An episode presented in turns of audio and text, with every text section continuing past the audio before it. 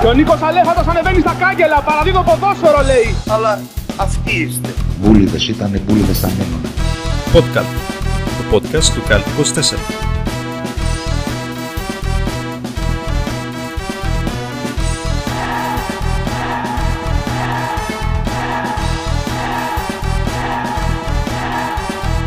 Γι' αυτό είμαι και εγώ εδώ, ε, για να σας φωτίσω όλους. Φίλες και φίλοι, καλημέρα, καλησπέρα, ανάλογα την ώρα της ημέρας που επιλέγετε να ακούσετε και αυτό το podcast μας. Άλλο ένα podcast, το podcast του Cult 24 και θα είμαστε μαζί σας για να δούμε όλα τα ωραία που γίνανε αυτή την εβδομάδα στη Super League. Μαζί μου πάντα, Φίλιππος Δημόπουλος και Γιώργος Παπαθαναήλ. Καλησπέρα, παιδιά. Γεια χαρά. Καλησπέρα, τέλη του Τερζή. Καλησπέρα. Καλησπέρα, Καλησπέρα, Τέλη. Γιώργο. Καλησπέρα, Τι φίλε. κάνετε, τι κάνετε, παιδιά, πώς θα είδατε τα πράγματα; Δυναμική αγωνιστική είχαμε. Πάρα πολύ ωραία. Πάρα πολύ ωραία. Αντάξια της ιστορίας Super League. Ακριβώς. Αυτό ακριβώς που, που μας αρέσει εδώ πέρα και που προτιμάμε κάθε φορά.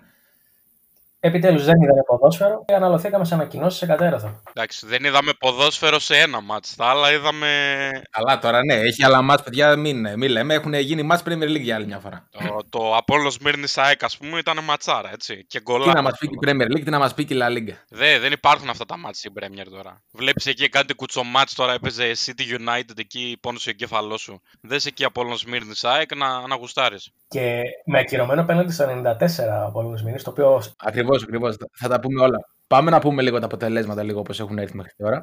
Λοιπόν, είχαμε το Σάββατο Λάρισα Όφη 0-1 ο Όφη με αυτόν γκολ. Παναθηναϊκός Πας Γιάννενα 2-0. Το είπα κιόλας, το έπιασα το σκορ. Ε, Λαμία Ολυμπιακός 0-6 στο σκορ της εβδομάδα. Ο Ολυμπιακός πέρασε σαν σύμφωνας από τη Λαμία, πανεύκολα. Έχασε και πέναλτι η Λαμία. Βόλος Πανετολικός 0-0. έχασε και πέναλτι ο Βάρντερ. Το μοναδικό 0-0 ως τώρα της αγωνιστικής. Απόλλως Μίνι ΑΕΚ 3-4, όπως είπε και ο Φίλιππος, σε ένα μάτς με ροντέο κανονικό. Ακριβώς. Και στο τελευταίο μάτς της Κυριακής, Άρης Πάοξ, το μεγάλο ντέρμπι, 1-0 οι κίτρινοι, ε, κέρδισαν το ντέρμπι της Θεσσαλονίκης. Ε, μέχρι την ώρα που γράφουμε το επεισόδιο δεν έχει γίνει το Αστέρας Τρίπολης Ατρόμητος, που κλείνει και αυτή την αγωνιστική. Ναι, ωραία πράγματα. Ωραία πράγματα είδαμε και σήμερα. Και το κερασάκι στην τούρτα ήταν ε, το χθεσινό βραδινό ντέρμπι, έτσι. Το ντέρμπι της Κυριακής ακριβώς ήταν το, το παιχνίδι που τράβηξε όλα τα βλέμματα, κακά τα ψέματα. Πριν πάμε, πριν πάμε στο ντέρμπι όμως, να πούμε κάποια πράγματα. Αρχικά να πούμε ότι πέρασε ένα μάτι της ΑΕΛ χωρίς να δούμε κάποια ανακοίνωση. Το οποίο ίσως είναι και κόσμο ιστορικό. Δεν πέρασε όμως και ένα Σαββατοκύριακο χωρίς να δούμε ανακοίνωση από την ΑΕΛ. Αυτό εννοείται, εννοείται ακριβώς. Θα τα δούμε και αυτά, γιατί έχουμε και, και πάρα πολλές ανακοινώσεις να σας διαβάσουμε γιατί το παιχνίδι χόντρινε από το βράδυ της Κυριακής που τελείωσε το παιχνίδι του Πάκου με τον Άρη. Μη βιάζεσαι, έχουμε άλλα μάτς πρώτα. Λοιπόν, ε, είχαμε την νίκη του Παναθηναϊκού με 2-0 όπως είπαμε. Ε, τι είχατε δώσει εσείς στο μάτς, δεν το θυμάμαι. Ε, γκολ γκολ το είχα δώσει εγώ. Οπότε το έπιασα εγώ. Ναι, ναι, ο Μιχαλάκης από τα εγκλήματα δεν μας τα είπε καλά. Παίζει να είναι το πρώτο σκορ που πιάνω από τότε που ξεκινήσαμε την εκπομπή. Εντάξει, το Λαμία Ολυμπιακός δεν χρειάζεται να πούμε πολλά νομίζω. Διπλό και λαραμπή να πούμε εκεί πέρα το πιάσαμε. Το πιάσα αυτό, ισχύει. Εγώ έπιασα το under πρώτο ημιχρόνο επίσης. Μόνο 0-2 πόσο ήρθε, 0-3. 0-3 δεν έρθει το ημίχρονο. Ή 0-2. Ναι. Δεν θυμάμαι. Έπιασα το under λοιπόν πανηγυρικά. Βόλος Πανετολικός να πεις κάτι αξίζει, δεν ξέρω. Το μόνο που αξίζει είναι το χαμένο πέναλ του Άμπρο Βάρντε και το εκπληκτικό στιγμιότυπο μετά που είναι μόνος στη βροχή και. Και κλαίει. Τώρα να πάμε στο Σμύρνη ΑΕΚ, από Σμύρνη ΑΕΚ, που είδαμε απίστευτα γκολ. Δηλαδή είδαμε το απευθείας κόρνερ του Λιβάι Γκαρσία, γκολάρα. Είδαμε την γκολάρα του Καρίμ του Ανσαριφάρντ. Γκολάρα πραγματικά. Το δεύτερο.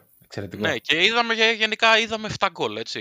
Απίστευτο μάτς. Α, 7 γκολ και αυτό που είπε και ο Γιώργος νωρίτερα ότι το, ε, έχει δοθεί και πέναλτι στην τελευταία φάση στον Απόλλωνα το οποίο το παίρνει πίσω ο διαιτητής λόγω offside. Έτσι. Σωστά, ήταν offside όντως ο παίκτης. Ήταν offside, σωστά. Σωστά, σωστό ήταν και το πέναλτι, αλλά ήταν offside πριν. Η οποία εκ μπροστά πετάει φωτιές είναι η αλήθεια. Και με Λιβάη Γκαρσία που επέστρεψε και με Ανσαριφάντ, ο οποίο ξέραμε ότι ήταν πολύ καλός παίκτης. Και πίσω πετάει φωτιές. Και πίσω πετάει φωτιές σίγουρα είναι από την αντίθετη μεριά όμως. Γιατί τώρα έφαγε τρία γκολ σχετικά εύκολα κιόλας. Κλαίει, κλαίει λίγο στην άμυνα η ΑΕΚ, είναι η αλήθεια. Ναι, εντάξει, παιδιά, τώρα το τρίτο γκολ που τρώει είναι το τρώει όλη η άμυνα καρφωμένη. Δηλαδή χτυπάνε κόρνερ, το χτυπάνε κοντά ή του Απόλλωνα, το γκολ του Μπαξιβανίδη. Ναι. Και δεν είναι μόνο ότι δεν πάει κανένας στο κόρνερ, δεν πηδάει και κανένας στην περιοχή. Τίποτα. Ισχύει. Δηλαδή, εντάξει, είναι... η άμυνα της ΑΕΚ είναι μια απονεμένη ιστορία, αλλά παιδιά, όταν περιμένεις να στηριχτείς σε ένα παίκτη όπως είναι ο Τσιγκρίνσκι στην άμυνα, να, να θεωρείς ηγέτη της άμυνα σου έναν άνθρωπο ο οποίος από τις τέσσερις σεζόν που είναι, τις τρεις είναι χτυπημένος, ε, λίγο πολύ τα πράγματα. Η ψυχούλα δεν μπορεί πολύ, έχει, είναι επιρρεπής στους τραυματισμούς. Πρέπει να πάρει έναν αμυντικό. Μα θα είχε κάνει και καλύτερη καριέρα, μα δεν ήταν, έτσι δεν είναι. Ναι, ναι. Ε, εντάξει, τώρα στην Παρσελόνα βγήκε από τις χειρότερες μεταγραφές ever που είχε. Εντάξει, ρε Γιώργο, και εσύ έμεινε ένα χρόνο στην Παρσελόνα. Δηλαδή, άλλη και αυτή. εντάξει. Στον οποίο ένα χρόνο, αν θυμάμαι καλά, ήταν επίση τραυματία. Ε, ναι, δεν έπαιξε πολύ τώρα. Μπορεί να κάνω και λάθος, αλλά σε κάθε, σε κάθε περίπτωση. Κανείς δεν αμφισβητεί την ποδοσφαιρική κλάση του Τζιγκίνσκι, παιδιά. Τον έχουμε δει να κάνει πάρα πολύ ε, καλά μάτια στην Ελλάδα. Αλλά ξέρουμε όλοι πολύ καλά, και το ήξεραν και οι επιτελεί ΣΑΕ, καθότι δεν είναι καινούριο στην ομάδα, ότι δεν μπορείς να στηριχθεί επάνω του όταν τραυματίζεται συνέχεια. Εντάξει, είπε, θέλησαν να στηριχτούν τώρα στον Σβάρνα και σε ποιον άλλον είναι. Εντάξει, τώρα καλά τα παιδιά, οκ.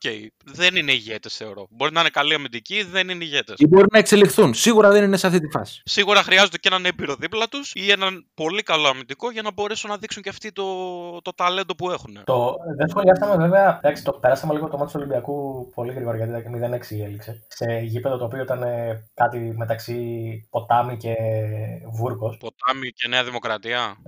Ο Ελβιλά έχει βάλει γκολάρα, δεν ξέρω αν το είδατε. Ναι, το είδα. Ωραίο παστέλι. Ναι, ισχύει. Γκολάρα του Εμβιλά, πολύ ωραίο σουτ. Και με χλεβάσατε, με χλεβάσατε. Πες το, πες το, πες το. Με, με χλεβάσατε, γιατί όταν σας έλεγα ότι θα βάλει γκολ ο Κάιπερς, μου λέγατε ο Ολυμπιακός δεν έχει επιθετικού. Μας γλέντισε. Μας γλέντισε και μας γλέντισε και ο Κάιπερς. Έχετε καταλάβει το μεταξύ ότι όποιον πιάνουμε στο στόμα μας.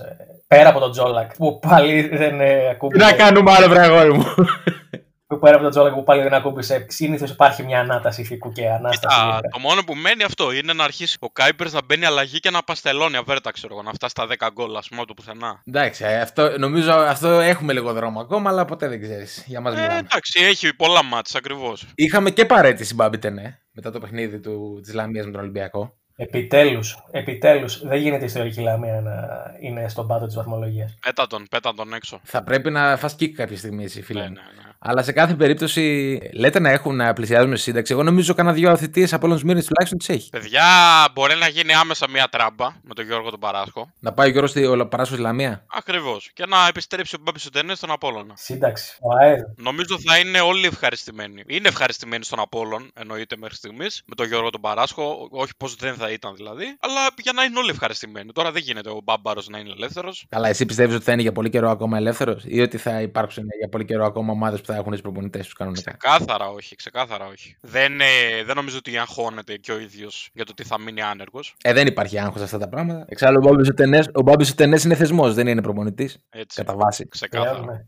Λέμε. Κατά βάση είναι θεσμός, δεν είναι προπονητής ο Μπάμπη Τενέ, οπότε δεν μπορούμε να ξέρουμε. Να δούμε πώς θα εξελιχθεί το πράγμα με τη Λαμία. Δεν μπορώ παρά να συμφωνήσω. Η Λαμία είναι σε πολύ δύσκολη κατάσταση. Δηλαδή, παιδιά, δείχνει ότι μένει πίσω, δεν έχει κερδίσει ούτε ένα ματς. Έχει μπλέξει η Λαμία. Παρότι υπάρχουν και play-off και play-out στο τέλος. Ε, δύσκολα τα πράγματα μέχρι στιγμής. Τώρα, ας είμαστε ρεαλιστές. Ε. Δύο ισοπαλίες τώρα σε 10 μάτς, 5-24 γκολ. Γιατί άντε και θα κερδίσεις κάποια στιγμή. Πόσες νίκες θα κάνεις; Κάπου χωλαίνει το πράγμα. Όπως κάπου χωλαίνει και για την ΑΕΛάρα μας μέχρι στιγμής. Αλλά οκ. Έχει μία νίκη, έχει 6 βαθμούς. Πάνω απ' όλα έχει Αλέξη Κούγια. Έχει Αλέξη Κούγια. Εντάξει, τώρα παίζει μέσα στον Ολυμπιακό, οπότε δύσκολο να πάρει κάποιον βαθμό. Θέλει λίγη προσπάθεια. Σίγουρα, σίγουρα. Λίγο, λίγο για τον Παναθηναϊκό να πούμε. Ο οποίος σχετικά εύκολα απέναντι στα Γιάννενα Ναι. κατάφερε να πάρει το παιχνίδι. Άλλη μια πολύ ωραία εμφάνιση. Πολύ ωραίες κούρσες. Αυτό το παιδί ο Ζαγαρίτη, πώς μου αρέσει, ρε παιδιά. Ωραίος είναι. Τι ναι. ωραίο μπακ. Τι ωραίο σύγχρονο μπακ. Το δεύτερο γκολ του Παναθηναϊκού ή ήταν άλλη φάση. Συγγνώμη, Μία φάση με τα, με τα κουνάκια, με δύο τα κουνάκια. Άλλη φάση, άλλη φάση. Ε, ήταν που δεν μπορούσε να το κάνει ο Χατζηγιοβάνη. Ε, Ναι, να ναι. Το, να τη δεύτερη φάση, οκ. εντάξει. Ο Χατζη Τζιοβάνι. Χατζη Γιωβάνι. Ο Ζαγαρίτης, παιδιά, είναι νομίζω το, το μεγαλύτερο πουλέν φέτος από τους πιτσιρικάδες της Super League. Εντάξει, εκτός από τον Τζόλη, ο οποίος το παιδί έχει δείξει ήδη δείγματα. Ε, νομίζω είναι οι δύο μεγαλύτερες εκπλήξεις. Σίγουρα, σίγουρα. Εντάξει, ο Τζόλης, ήταν, ο Τζόλης έπαιζε και πέρυσι, που κατάλαβες, οπότε δεν είναι τόσο έκπληξη γιατί και στα playoff πέρυσι είχε ρόλο στην ομάδα. Βασικός ήταν, οπότε. Είχε, είχε ρόλο, ναι, αλλά φέτος ξεκίνησε κατευθείαν και μπήκε στα βαθιά. Ναι, δηλαδή ναι, ναι. έχει 9 Και γκολ. Ευρώπες και όλα, βέβαια. Ναι, είναι, είναι ο κινητήριος μοχλό του Πάοκ μαζί με τον Ζivkovic. Ναι, όχι, πλέον περιμένεις από αυτόν. Ε, ναι, ξεκάθαρα. Όπως φάνηκε και στο χθεσινό παιχνίδι, Μμ. για να πάμε και στο, και στο derby, το μεγάλο που έγινε ο κακός ο χαμός. Ο κακός ο χαμός, παιδιά, έγινε γιατί όχι μόνο αγωνιστικά, αλλά και σε επίπεδο διαιτησίας και μετά ανακοινώσεις και λοιπά έχει γίνει, έχουν γίνει πολύ ωραία πράγματα. Να ξεκινήσουμε όμως λίγο από το παιχνίδι να πούμε πώς πήγε. Ο Άρης ε, προηγήθηκε στο πρώτο ημίχρονο με πέναλτι που κέρδισε ο Μπερτόλιο από τον Πασχαλάκη. Ένα πέναλτι που έχει σηκώσει τεράστια συζήτηση με ανακοινώσεις του Πάουκ μετά και αντανακοινώσεις των υπολείπων. Μπερτόλιο, sorry, Μπερτόλιο ή Μπερτόγλιο. Δεν, δεν ξέρω. Άλλοι το λένε Μπερτόλιο, άλλοι Μπερτόγλιο.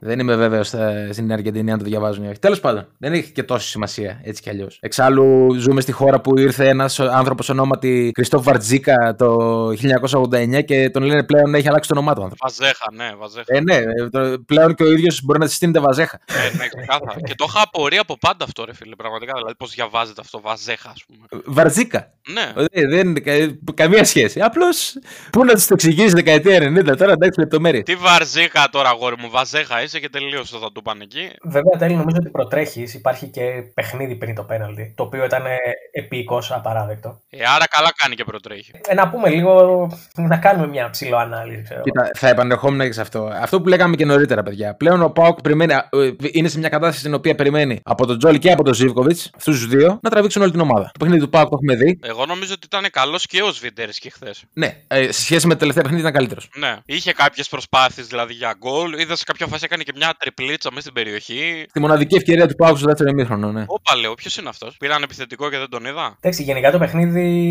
ήταν πολύ κακό και από τους δύο. Ο ένας ο ένας ανέρεσε τον άλλον. Εγώ νομίζω ότι να πούμε, να πούμε ότι ο, για μένα ο Άκης ο Μάτζιο έχει στήσει την ομάδα του όσο καλύτερα γινόταν και έχει ακολουθήσει το καλύτερο πλάνο που θα μπορούσε να ακολουθήσει. Ο Άκης ο Μάτιου γενικά στείνει καλά τον Άρη. Γενικά ο Άρης δεν είναι ομάδα η οποία θα δεις να παίζει τρελό ποδόσφαιρο, αλλά κάνει αυτό που πρέπει να κάνει στα περισσότερα μάτς και παίρνει τα αποτελέσματα. Έχει στρώσει την άμυνα, δε- δεν θα δεις τον Άρη εύκολα να τρώει γκολ. Δεν θα δεις τον Άρη να βάζει και πολλά γκολ, αλλά εφόσον κερδίζει και κρατάει πίσω το 0, μια χαρά. Και πρόσεξε, είναι πάρα, πολύ, είναι πάρα πολύ σημαντικό το ότι κρατάει την ίδια εικόνα στην άμυνα όποιοι και αν παίζουν. Παιδιά, το παιχνίδι τη Κυριακής έπαιζε με στόπερ το Δελιζήση και τον Μπεναλουάν, οι οποίοι ήταν μόλις το δεύτερο παιχνίδι που παίζανε μαζί. Ναι, ναι, ναι. ναι. Το μόνο παιχνίδι που είχαν παίξει ήταν με τον Αστέρας ω τώρα μαζί. Έχει τον, τον Σάκετ, ο οποίος κάνει εκπληκτική χρονιά. Τα τέρματα μέχρι στιγμής που έχει βάλει και το Σιαμπάνι και το Μπουσέ. Εντάξει, ο, ο Μπουσέ χθες έκανε δύο. Μία έξοδο στο πρώτο ημίχρονο του που του φύγει η μπάλα την έκανε. Εντάξει, Δεν Εντάξει, ήταν και πολύ φίλε, καλό. ναι, περίμενε. Ή πόσο καιρό είχε να παίξει; Στο- Για τον τερματοφύλακα είναι σημαντικό αυτό. Είχε, παίξει, είχε να παίξει περίπου κανένα μήνα σίγουρα, γιατί τον θυμάμαι στο παιχνίδι του Μαθηναϊκό. Όταν, με- όταν μιλάμε για αγωνιστική ετοιμότητα, στον τερματοφύλακα είναι επί δύο το πράγμα. Άμα, άμα δεν παίζει.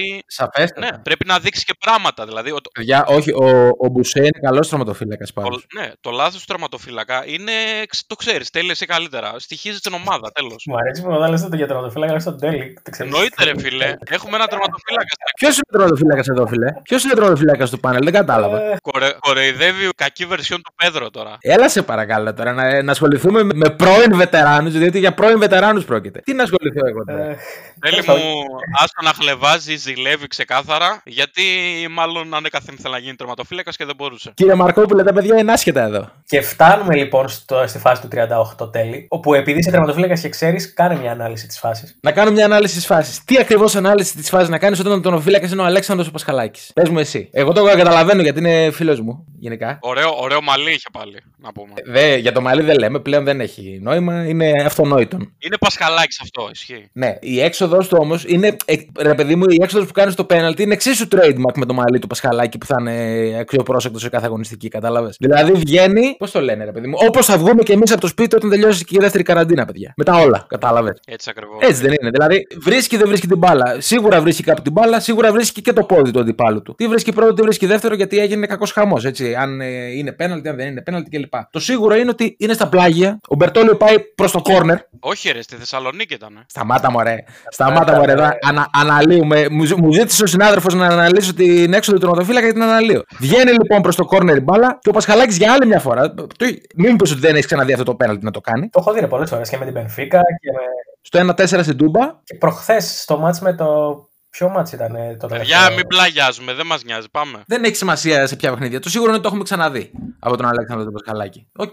Δεν μπορώ να του καταλογίσω απόλυτη ευθύνη γιατί, οκ, το μυαλό θολώνει. Πω, τι είπες τώρα, ρε. Μυαλό είναι, θολώνει και όσο λιγότερο θολώνει το μυαλό σου, σε τόσο πιο ψηλό επίπεδο μπορείς να παίξεις στο ποδόσφαιρο, έτσι. Γιατί με τα προσόντα που έχει ο Πασχαλάκη στα σωματικά παιδιά, αν το μυαλό του ήταν πάντα στο παιχνίδι και η συγκέντρωσή του ήταν στο 100%, δεν θα έπαιζε στον ΠΑΟΚ. Εδώ, εδώ να τον υποστηρίξω σε αυτό που έλεγα και για τον Μπουσέ. Και ο Πασχαλάκης είχε καιρό να παίξει. Ε, όχι, αυτός έχει πάρει παιχνίδια περισσότερα. Ο Πασχαλάκης είχε παίξει, τε- ήτανε- είχε παίξει και την ε, Πέμπτη εκεί. Είχε παίξει και με τη Λαμία. Γενικώς έχει κάνει παιχνίδια τελευταία. Το σίγουρο είναι. Δεν λέω ότι ήταν στην απόλυτη φόρμα. Οκ, γιατί συνεχόμενα παιχνίδια όντως δεν έχει πάρει εδώ και πολύ καιρό. Αλλά εντάξει, καλός ή κακός Φίλιππε, και ισχύει για όλους αυτό. Σε αυτό το επίπεδο τις ευκαιρίες πρέπει να τις αρπάζεις. Το, δεν το συζητάμε, εννοείται και συμφωνώ σε αυτό. OK, okay, τον Πασχαλάκη τον λίγο πολύ το ξέρουμε. Δηλαδή είναι ο τερματοφύλακας ο οποίος θυμίζει όσο κανένας άλλος τον Τοχούρογλου. Ένας ψηλός Τοχούρογλου, ναι. Ναι, ε, ο οποίος μπορεί, μπορεί να σου βγάλει φωτοβολίδα στο γάμα, να πεις τι έβγαλε ο Θεός, ξέρω εγώ. Μπορεί να, να κατεβάσει ρολά και να φάει ένα γκολ τώρα που να πεις ρε αγόρι μου τι τρως, ας πούμε. Ικανός για το καλύτερο και το χειρότερο. Ναι, είναι, είναι, είναι λίγο ασταθής ο Πασχαλάκης, το ξέρουμε αυτό. Okay. Το λένε και για μένα αυτό, ξέρετε.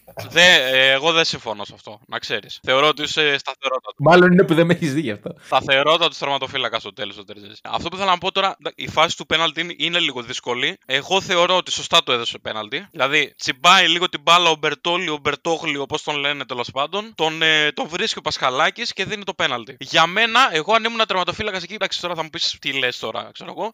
Θεωρώ ότι δεν ήταν και, σε, δεν ήταν και τόσο επικίνδυνος ο Μπερτόλιο εκεί. Δηλαδή, τσιμπάει με την μπάλα, αλλά η μπάλα θα βγει έξω, ρε φίλε. Δηλαδή, ένας καλός τερματοφύλακας θα μπορούσε να του κάνει μια τύπου προσποίηση, ας πούμε. Από αυτή την άποψη το λέω. Ναι, εντάξει, είναι αρκετά δύσκολη φάση. Πρέπει είναι να δεις δύσκολο, ναι, είναι εξεζητημένο πολύ. σε ροή παιχνιδιού, δηλαδή και που το δίνει κατευθείαν ο διαιτητής. Οκ.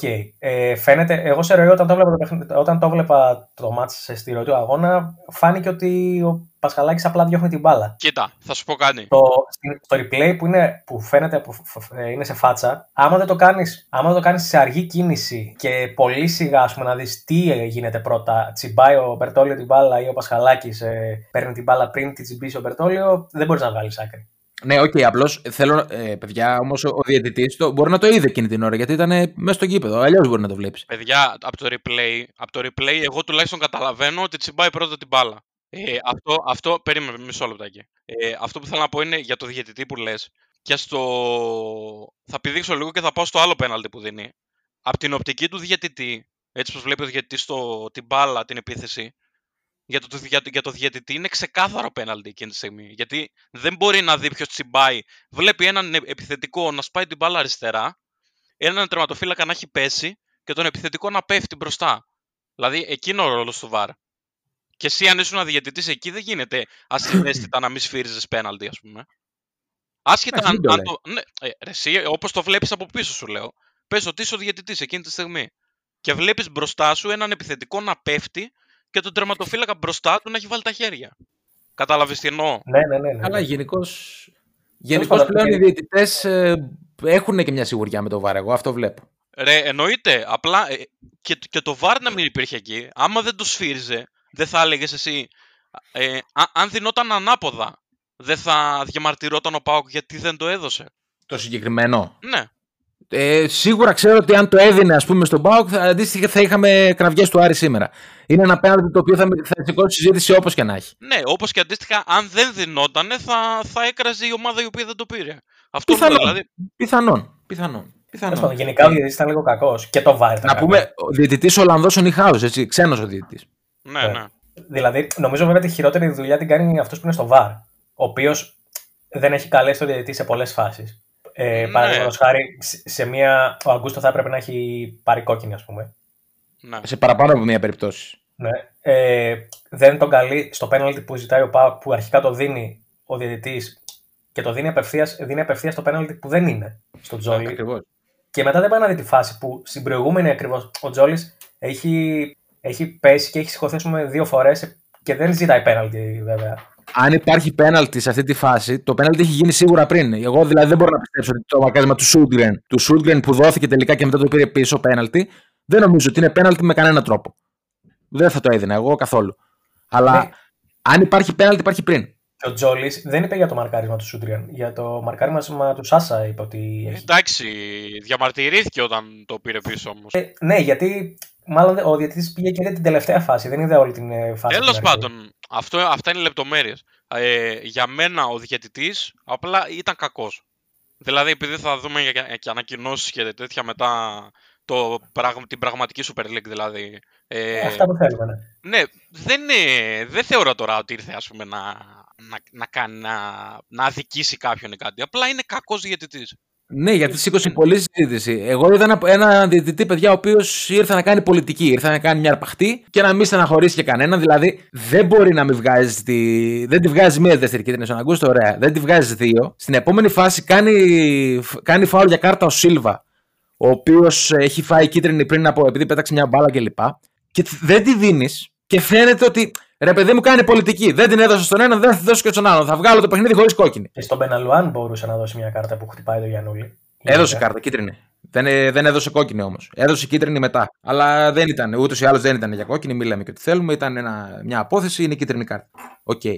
Αλλά ε, εμένα εκεί μου, δηλαδή, έχω την εντύπωση, παιδιά, ότι και το πέναλτι στον Μπάουκ που δίνει ακριβώς και είναι λίγο τραβηγμένο που. Εννοώ αυτό που έδωσε έτσι, του, του Τζόλι. Που σας είπα και εγώ ότι δεν, δεν το βλέπω και πολύ πέναλ. Ε, δεν είναι. Θεωρώ ότι πάλι ήταν στα πλαίσια αυτής της πολιτικής. Του λίγο να. ισορροπίες. Ισορροπίες. Ναι, φίλε μου, Νιχάου όμως. Άμα είναι να έχουμε διαιτητές που κρατάνε τις ισορροπίες, ε, για να σφυρίζουν οι Έλληνες που κάνουν το ίδιο πράγμα, έτσι δεν είναι; Ε, σε αυτό συμφωνώ. Αν είναι να, να έρχονται τέτοιοι ξένοι διαιτητές, δεν υπάρχει λόγος. Καλύτερα να βάζεις Έλληνα. Άμα είναι να φέρνεις ξένο διαιτητή, να φέρεις έναν καλό ξένο διαιτητή, ο οποίος θα σφυρίξει και θα πεις μετά το μάτσο ότι ήταν δίκαιος μπορεί κάποιος να κάνει λάθος μες στον αγώνα, έτσι. Γιατί τι, άνθρωπος είναι. Αλλά θα μπορείς να βγεις και να πεις εκεί ότι ναι, εδώ μπορούσε να σφυρίξει κάτι άλλο, αλλά χωρίς να σηκώνεις κύμα ε, διαμαρτυριών και των δύο ομάδων ή της μία, της μίας ομάδας, ας πούμε. Γιατί να σφυρίζει σύμφωνα με αυτό που βλέπει, όχι σύμφωνα με αυτό που σφύριξε πριν.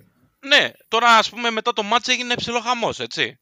Δηλαδή όλο αυτό ακολούθησε στο τρίτο ημίχρονο. Το αγαπημένο ε, μου ημίχρονο. Για πες το αγαπημένο σου φίλο, το αγαπημένο σου. Ναι, πάμε και σε αυτά που θέλει να ακούσει ο κόσμος, παιδιά, γιατί τώρα πια δεν ενδιαφέρονται πολύ. Ναι, εντάξει, τώρα δεν νομίζω ότι νοιάζει τον καθένα η προσωπική μας άποψη για το μάτι. Βασικά, το, το, το πιο κακό το, που έγινε στο παιχνίδι είναι ο τραυματισμός βέβαια του Άγκε, ο οποίος πρέπει να έχει πάθει μεγάλη ζημιά. Γενικά. Παιδιά, η ψυχουλά ε, πραγματικά πόνος όταν το είδα. Ε, ένα, αρχικά... μεγα, ένα μεγάλο respect στο Μούσα του Άγκε, ο οποίος είχε ακούσει ήδη πάρα πολλά και από, το, και από τον κόσμο του ΠΑΟΚ στα, στα Facebook. Αρχικά ε, να πω ότι η φάση εκείνη σφυρίζεται ως offside και δεν είναι. Ναι, δεν είναι. Είναι γκολ. Ε, αν δηλαδή μπει, μετράει. 2-0. Δηλαδή τζάμπα κόψαν την προσπάθεια του, του Αγκέ εκεί πέρα να φανεί ως κόψιμο. Τέλος πάντων, να σε ελπίσουμε όσο θα μείνει έξω, γιατί μάλλον θα μείνει για αρκετό καιρό, να γυρίσει πίσω σιδερένιο το παιδί. Για ένα πολύ μεγάλο respect γιατί δανεικός παίκτης. Δανεικός παίκτης να πάει έτσι να, να σακατευτεί. Ε, θέλει, θέλει να, να κουβαλάς πολλά κιλαγωγόνε, θα πω εγώ. Εντάξει, ε, λογικά έχει χάσει τη χρονιά το παιδί. Εντάξει, δεν υπάρχει περίπτωση να επιστρέψει. Και πόσο μάλλον όταν έχεις ακούσει όσο έχεις ακούσει. Αυτό που είπες. Ότι... Ε, Καλά, δεν νομίζω να καταλαβαίνει, να καταλαβαίνει γενικά τι, εντάξει, δεν χρειάζεται, ρε, Γιώργο, να καταλαβαίνει. Άμα βλέπεις τα μούτρα σε site και τα λοιπά, μπορεί να ρωτήσει ένας παίκτη σου. Παιδιά, δεν είναι, δεν είναι ηλίθιοι και όσοι δεν ε, καταλαβαίνουν, ρωτάνε. Ε, ναι, ακριβώς. Όταν βλέπεις τα μούτρα σε φωτογραφία και άρθρο, λες το πάει, ξέρω εγώ, στο, στο Γιαννούλη. Εσύ Γιαννούλη, ξέρω εγώ, τι λέει εδώ, ξέρω εγώ. Απάρτε. Αυτά. Αυτό θα ήθελα να το δω το Γιαννούλη να εξηγήσει τον Βαγγέλη. εγώ θα το δω πάρα πολύ. Τέλος πάντων. Ε, γενικά νομίζω οι πρώτες εκτιμήσεις ε, δεν είναι και πολύ καλές. Κάτι για ένα σπάσιμο κνήμη ή πηγονατίδα. Ναι, ρε παιδιά, σίγουρα έσπασε κάτι. Σκάει με το γόνατο στο δοκάρι, ρε παιδιά. Ναι. Και έχω την εντύπωση ότι όταν σκάει με το γόνατο στο δοκάρι, φαίνεται κιόλας λίγο ότι κάτι βγαίνει, αλλά πρέπει να το δούμε. Άμα θέλετε, δείτε το. Δεν είναι ε, Τέλος πάντων, αυτά είναι συχαμένα, δεν χρειάζεται τώρα να τα αναλύουμε. Ό,τι και να είναι, ναι. Έχει και σπλάτερ η Super League. Και Ο Ταραντίνο χειροκροτάει όρθιος. Είχαμε λοιπόν την πρώτη ανακοινωσάρα του ΠΑΟΚ, έτσι. Με το που έλειξε το μάτσο. Με το που τελείωσε. Με το που τελείωσε το μάτσα ακριβώς. Η οποία είναι ψιλομεγάλη κιόλας. Ε, να τη διαβάσουμε, λέτε; Θέλεις να τη διαβάσουμε όλοι ή θες να πάμε κατευθείαν στο, πες, στο προσκύμενο; Πες το ζουμί βασικά. Ας πούμε το ζουμί ακριβώς και θα διαβάσουμε τις πιο μικρές μετά. Επί της ουσίας, λοιπόν, ο Πάοκ ε, αναφέρει ότι έγιναν εγκλήματα, ότι είναι η πιο στημένη διαιτησία που έχουμε δει από το Σπάθα κλπ. Σπάθα ήταν πάλι παρένθεση το παιχνίδι 2010, Άρης Πάοκ 2-0 που ο Πάοκ έμεινε εκτός πρωταθλήματος. Λέει ότι είμαστε αναγκασμένοι να άρουμε τη στήριξή μας στον Μαρκ Κλάτενμπεργκ, ο οποίος ίσως να προαλείφεται για μια θέση λέει, στο τεχνικό team ή στη διοίκηση της Nottingham Forest. Αυτά αναφέρει ο Πάοκ σε γενικές γραμμές. Μέχρι τότε λέει μπορεί να συνεχίσει το αγροτικό του στην Ελλάδα στείνοντας τη νέα παράγκα. Πώς είναι η παράγκα στα αγγλικά, παιδιά; Έλατε. Σακ. Καλό. Ωραίο. Ωραίο, ωραίο, πραγματικά. Ωραίο, ε, ακούγεται καλά, ε. Να πάρουμε τον κύριο Θωμαίδη να τον ενημερώσουμε. Ε, επίσης, μια φάση που δεν σχολιάσαμε, γιατί την αναφέρει και στην ανακοίνωση, λέει όπως αρνήθηκε να δει το καθαρό χέρι στην τελευταία φάση του αγώνα. Παιδιά, Εγώ επειδή είδα τη φάση όπως την είδατε κι εσείς φυσικά, αρχικά θεωρώ ότι γίνεται φάλ στον Μπουσέ. Δηλαδή, σηκώνει το τερματοφύλακα του Άρη να διώξει το τελευταίο γέμισμα του Πάοκ. Βλέπω τον ε, Σβιντέρσκι, νομίζω, ήταν να σμπρώχνει τον Τζόλακ πάνω στον τερματοφύλακα. Όχι το σμπρώχνει, ξέρεις με την έννοια μπορεί να καταλαβαίνετε, το, το σκουντάει ρε παιδί μου στον αέρα και φεύγει ο επιθετικός του Πάοκ πάνω στον τερματοφύλακα. Εφόσον όμως δεν σφυρίζεις φάουλ εκεί στον τερματοφύλακα, μετά υπάρχει χέρι του Μπαγκαλιάνη, Μπαγκαλιάνη, Μπαγκαλιάνη. το Ναι. Μπαγκαλιάνη, ακριβώς. Δηλαδή, δεν γίνεται να μην πα το δει αυτό, ας πούμε, ή να μην σου πει το βαρ κάτι. Δηλαδή, οκ, okay, σφύριξε, έλα μωρέ τώρα πάμε σπίτι να πούμε να, να φάμε τίποτα να πήγουμε. Οπότε πού καταλήγουμε σε αυτό που λέγαμε νωρίτερα, ότι ο κύριος Νιχάου δεν ήρθε εδώ να σφυρίξει ένα ποδοσφαιρικό αγώνα. Είμαι βέβαιος ότι δεν είχε ιδέα ποιοι σφυρίζανε. ε, Ιδέα δηλαδή. Ε, Τον Μπάουκ τον είχε σφυρίξει μία φορά πριν από χρόνια στην Τότνα που πάλι είχε παράπονα που είχε βγάλει κόκκινο το σταφυλίδι κλπ. Μπορεί και να το θυμότανε πριν από 10 χρόνια. Το πιο πιθανό ήταν να μην θυμότανε τίποτα, να μην Ναι. ήξερε καν ποιες ήταν οι ομάδες που παίζανε. Εννοείται ότι δεν Ήρθαμε να θυμόταν σφυρίξουμε, τις να πάρουμε τα λεφτά να φύγουμε, παιδιά. Βασικά, όχι δεν τις θυμόταν τις ομάδες, δεν τις ήξερε καν τις ομάδες. Απλά, απλά ο συγκεκριμένος διαιτητή είναι διαιτητής επίπεδου τρίτης Ολλανδίας, ξέρω εγώ. Να σφυρίζει. Ναι, αλλά σφυρίζει ευρωπαϊκά μάτς. Ναι, να σφυρίζει. Αυτό πώς απαντιέται; Γιατί κάποια στιγμή πρέπει να δούμε και ποιοι είναι αυτοί οι οποίοι. Γιατί έχουμε δει παιδιά από διαιτητές που θεωρούνται top στην Ευρώπη εγκλήματα. Ναι, οκ, δεν διαφωνώ. Δεν είπα ότι όλοι οι διαιτητές είναι καλοί. Τώρα το πόσο συγκεκριμένος έχει καταφέρει και σφυρίζει ευρωπαϊκά μάτς. Ε, ειλικρινά, μπράβο του, ρε φίλε. Δεν, δεν έχω να πω κάτι άλλο. Αν, αν ο συγκεκριμένος διαιτητής σφυρίζει ευρωπαϊκά μάτς, τότε μπράβο του, ειλικρινά. Δεν είναι καλός, είναι για επίπεδου χαμηλών κατηγοριών και παρόλα αυτά είναι διεθνής. Ε, Κάποιος δεν βλέπει στην Ολλανδία προφανώς. Ή κάτι δεν βλέπουμε εμείς. Εμείς δεν μπορούμε να δούμε κάτι, ρε φίλε, στην Ολλανδία, από την Ομοσπονδία της Ολλανδίας, από, την, ε, από το σύλλογο, ξέρω εγώ, του, του Γκρόνιγκεν, από πού, από πού μας ήρθε, ξέρω εγώ. Από το, σύ- από το σύλλογο του Φένλο είναι. ρε. ναι, ε, έστω, από πού Λέτε είναι. να είναι Super 3 Φένλο. Μπορεί, μπορεί. Γι' αυτό να έδωσε το πέναλτι στον Άρη. Πολύ πιθανό, πολύ πιθανό. Εντάξει, ο συγκεκριμένος είναι, είναι, είναι, είναι, είναι, είναι ανίκανος. Οκ, προχωράμε. Είναι Ε, απάντηση βγήκε αυτό. λοιπόν η ανακοίνωση του ΠΑΟΚ, ε, η ωραία αυτή, ή από τις ωραίες ανακοινώσεις που μας αρέσουν. Και βγήκε μετά ο κύριος Καραπαπάς. Όχι, όχι. Πρώτα δεν θα πεις για τον κύριο Καραπαπά. Πού θέλετε να πάμε, Πρώτα θα πας. Στον Αλέξιο; Όχι, στο πρόσωπο της εβδομάδας. Το πρόσωπο της εβδομάδας που βγήκε στο Μέγκα, έκανε τις δηλώσεις του, είπε για τον κύριο Γκαρσία. Άνα, γεια σου, σωστά. Καρυπίδαρος. Μεγάλος Θόδωρο Καρυπίδης. Ο Ζεν Πρεμιέ των ε, προέδρων της Super League. Ο ιδιοκτητών Καζανόβας της Κεντρικής Μακεδονίας. Δηλαδή, αν, Πιο καλοντημένο πρόεδρο. αν, αν οι γυναίκες όλες, αν οι γυναίκες όλες καθό, καθόντουσαν και βλέπανε προέδρους ομάδων και λέγανε ποιος μου αρέσει κτλ., νομίζω ότι όλες ε, καθολικά θα ψήφισαν Καρυπίδη, έτσι. Εντάξει, Το δε, όλες δεν υπάρχει, φίλε, γιατί δεν είναι ένας ο ιδεότυπος ο άνδρας στο μυαλό των γυναικών. Θα ήταν ωραίο αυτό να κάνουμε, να κάνουμε κάποια στιγμή κάποια καλυστία στο Super League. ε. Θα ήταν ε, με παράγοντες μόνο. Από τους προέδρους των ομάδων, ε, νομίζω ότι θα, θα βγαίνει με διαφορά πρώτος. Εντάξει, έχει κι άλλα λεβεντόπεδα. Ε, εντάξει, τώρα σαν τον Καρυπίδη δεν έχει. Θα διαφωνήσω. Θα, το, θα κάνουμε μια ψηφοφορία όμως για να το δούμε. Να ψηφίσει το πολύ γυναικείο κοινό που έχουμε στη σελίδα. Λοιπόν, πάμε στις δηλώσεις του Καρυπίδη στο Μέγκα. Εμείς αντιμετωπίζουμε, λέει, το κάθε παιχνίδι, το κάθε παιχνίδι το ίδιο. Το κάθε παιχνίδι το ίδιο. Για εμάς δεν είναι τίποτα, το περιμέναμε. Είχαμε προετοιμαστεί σωστά, τρεις βαθμοί είναι κι αυτοί. Ήταν μια φιλική νίκη κι αυτή κόντρα στον Μπάουκ. Το παιχνίδι θα έπρεπε να είναι τουλάχιστον 3-0. Συνεχίζουμε. Θέλουμε να κερδίσουμε οπωσδήποτε μέσα στον Όφη για να αποδείξουμε ότι δεν είμαστε τυχαία εκεί που είμαστε. Για το πού το πάει ο Άρης, σε ερώτηση πού το πάει ο Άρης, δεν σκεφτόμαστε τρέλες, λέει. Θέλουμε να παίζουμε ωραίο ποδόσφαιρο και να είμαστε ψηλά. Περιμένουμε πώς και πώς να ανοίξουν τα γήπεδα και να έρθει ο κόσμος για να πανηγυρίσουμε μαζί. Στην ερώτηση για τις διαμαρτυρίες του ΠΑΟΚ, τι να διαμαρτύρει το ΠΑΟΚ; Ο ΠΑΟΚ θέλει να παίζει με διαιτέ και να έχει αβάντα. Δύο κάρτες δεν έδωσε τον Αυγούστο που ήταν κόκκινη. Θα τα δείτε μετά. Το πέναλτι του Άρη ήταν φανερό, ολοκάθαρο. Αυτά είπε ο Καρυπίδαρος στο Μέγκα για τον Ο αγώνα. οποίος ο Θόδωρο Καρυπίδης μπήκε. Το παιχνίδι γινόταν και κλεισμένο εντωμεταξύ, ρε παιδιά, και μπήκε μέσα και έδωσε χέρια ο Καρυπίδης. Καλά είδα. Σε ποιον έδινε χέρια, στην κερκίδα; Ε, σε όσους ήταν στους VIP. Εντάξει, τώρα ναι, Σε δεν. αυτή τη χώρα δεν θα βαρεθούμε ποτέ, ρε φίλε. Εννοείται ρε, εσύ. Δεν είναι. Δηλαδή ούτε τους VIP να μην είχε, κάτι θα βρει να σχολιάσεις. Ούτε εμάς να μην είχε, ρε φίλε.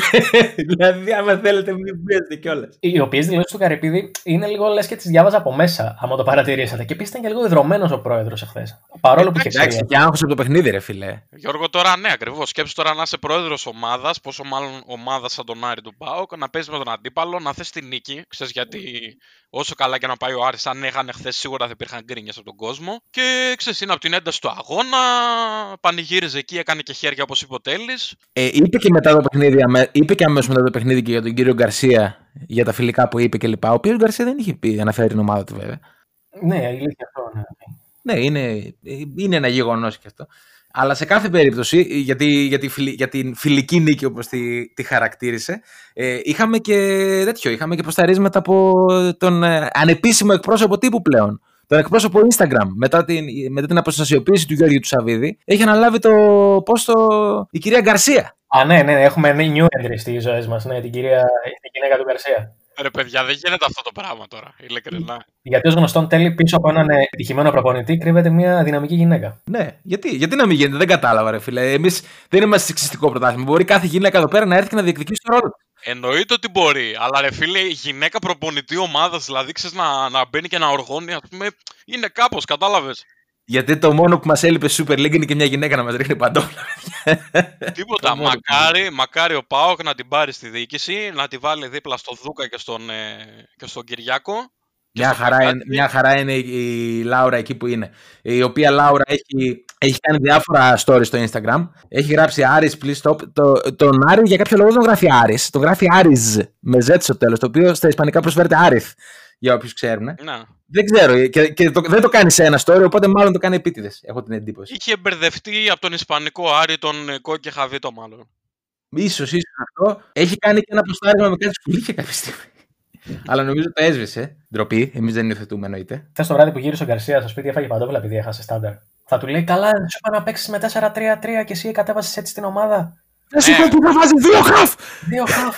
100% θα είναι σαν τους γονείς στα παιδικά μάτς, ξέρω εγώ. Θα είναι πάνω από τον πάγκο και θα τον κράζει, ξέρω εγώ. Τι είναι αυτά που κάνεις, και θα βαρέψου και τέτοια. Πώς το έλεγε ο Ιωαννίδης, 8 μέτρα σου είπα, όχι 6, 8 σου είπα.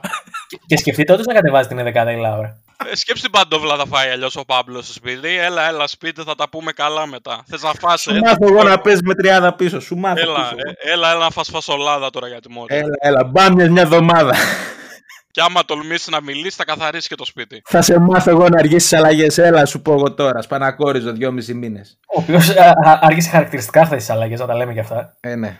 Τέλος πάντων. Εντάξει. Και Φίλιππε, συνέχισε λίγο το. Εγώ, κατέβασε. όχι, πριν κλείσουμε λίγο με το, με το, για τον Παύλο τον Γκαρσία, θέλω να πω. Ο κόσμος του Πάουκ τον αγαπάει και θα τον αγαπάει ό,τι και να γίνει. Αλλά κύριε Παύλο Γκαρσία, όταν βγαίνεις και λες ότι για μας κάθε παιχνίδι είναι τελικός και οι άλλοι παίζουν φιλικά, πρέπει η ομάδα σου σε κάθε παιχνίδι να κατεβαίνει για τελικό. Γιατί είπες εσύ ο ίδιος στις ίδιες δηλώσεις ότι εμένα γι' αυτό μου αρέσει που είμαι στον Πάουκ. Γιατί θέλουν όλοι να μας κερδίσουν, γιατί θέλουν όλοι να είναι το Ναι, ωραία. Αν λοιπόν κάθε παιχνίδι είναι τελικός, η ομάδα σου πρέπει να παίζει τελικό. Κάνα Πάουκ να παίζει τελικό, εγώ δεν είδα. Επόμενη γραμμή. Πάμε στην επόμενη γραμμή. Λοιπόν, δήλωση.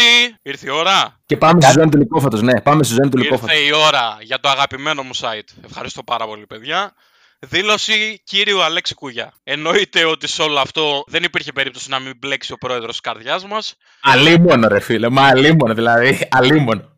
Ακριβώς. Το αγαπημένο μου site, όπως έχω ξαναπεί, γενικά στο ίντερνετ, ούτε όχι στο ελληνικό, γενικά στο ίντερνετ. Και λέει λοιπόν ο κύριος Αλέξης Κούγιας, ο οποίος δεν γινόταν να μην δεν σχολιάσει αυτό το μάτς, αφού δεν σχολίασε το δικό του μάτς. Είδα, λέει, το Άρης Πάοκ, όπως και όλοι όσοι αγαπάμε το καθαρό ποδόσφαιρο. Η νέα παράγκα του ποδοσφαίρου με αρχηγό το παιδί του Θωμά και του Γκαγκάτσι, Γιάννη Παπαδόπουλο, έχει ένα νέο, έχει ένα νέο αγαπημένο παιδί που το μικρό του όνομα είναι Άρης. Μετά τον Καραντώνη και τον Κοτσάνη θα με βρίσκετε με, με αλφαγιώτα πάντα απέναντί σας. Αυτό αυτός, παιδιά, ο Θωμάς Μητρόπουλος, θα- όπου κάθεται και τα λοιπά, δεν δε, δε- δεν ξέρω ειλικρινά, θέλω πολύ να τον δω τι, τι Μην κάνει. μη, μη, μη, μη, μη, μη- μην μπαίνουμε σε αυτά τα μονοπάτια.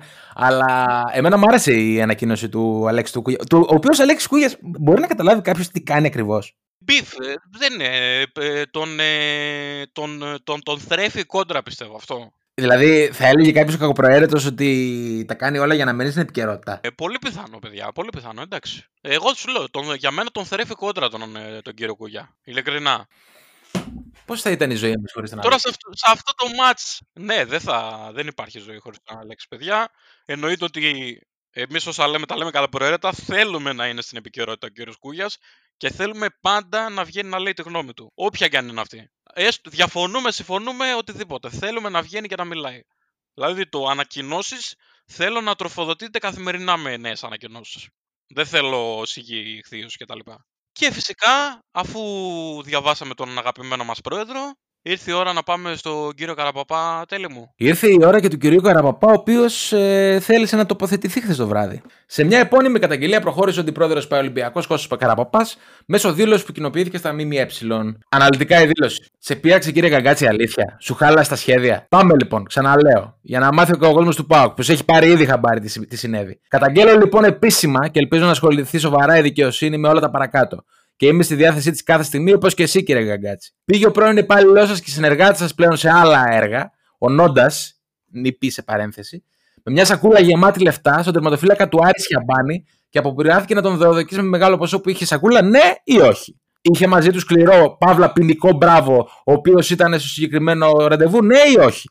Είναι αλήθεια ότι ο, Σα... ο Σιαμπάνης απειλήθηκε, τρομοκρατήθηκε, εν τέλει δεν αγωνίστηκε ή όχι; Πες μας λοιπόν, γιατί εμείς σας ξέρουμε βρωμιάριδες. Ποιος τους έστειλε τον Σιαμπάνη και σε τουλάχιστον άλλους δύο παίκτες του Άρη; Να ανοίξουν οι τηλεφωνικές γραμμές άμεσα και θα φτάσουμε στους εντολείς. Έφτασε η ώρα. Η ώρα να δουν όλοι πόση βρωμιά κρύβεται πίσω από αυτό που με θράσος ονομάζεται εξυγίανση. Πάμε λοιπόν στους εγγελείς για τα υπόλοιπα.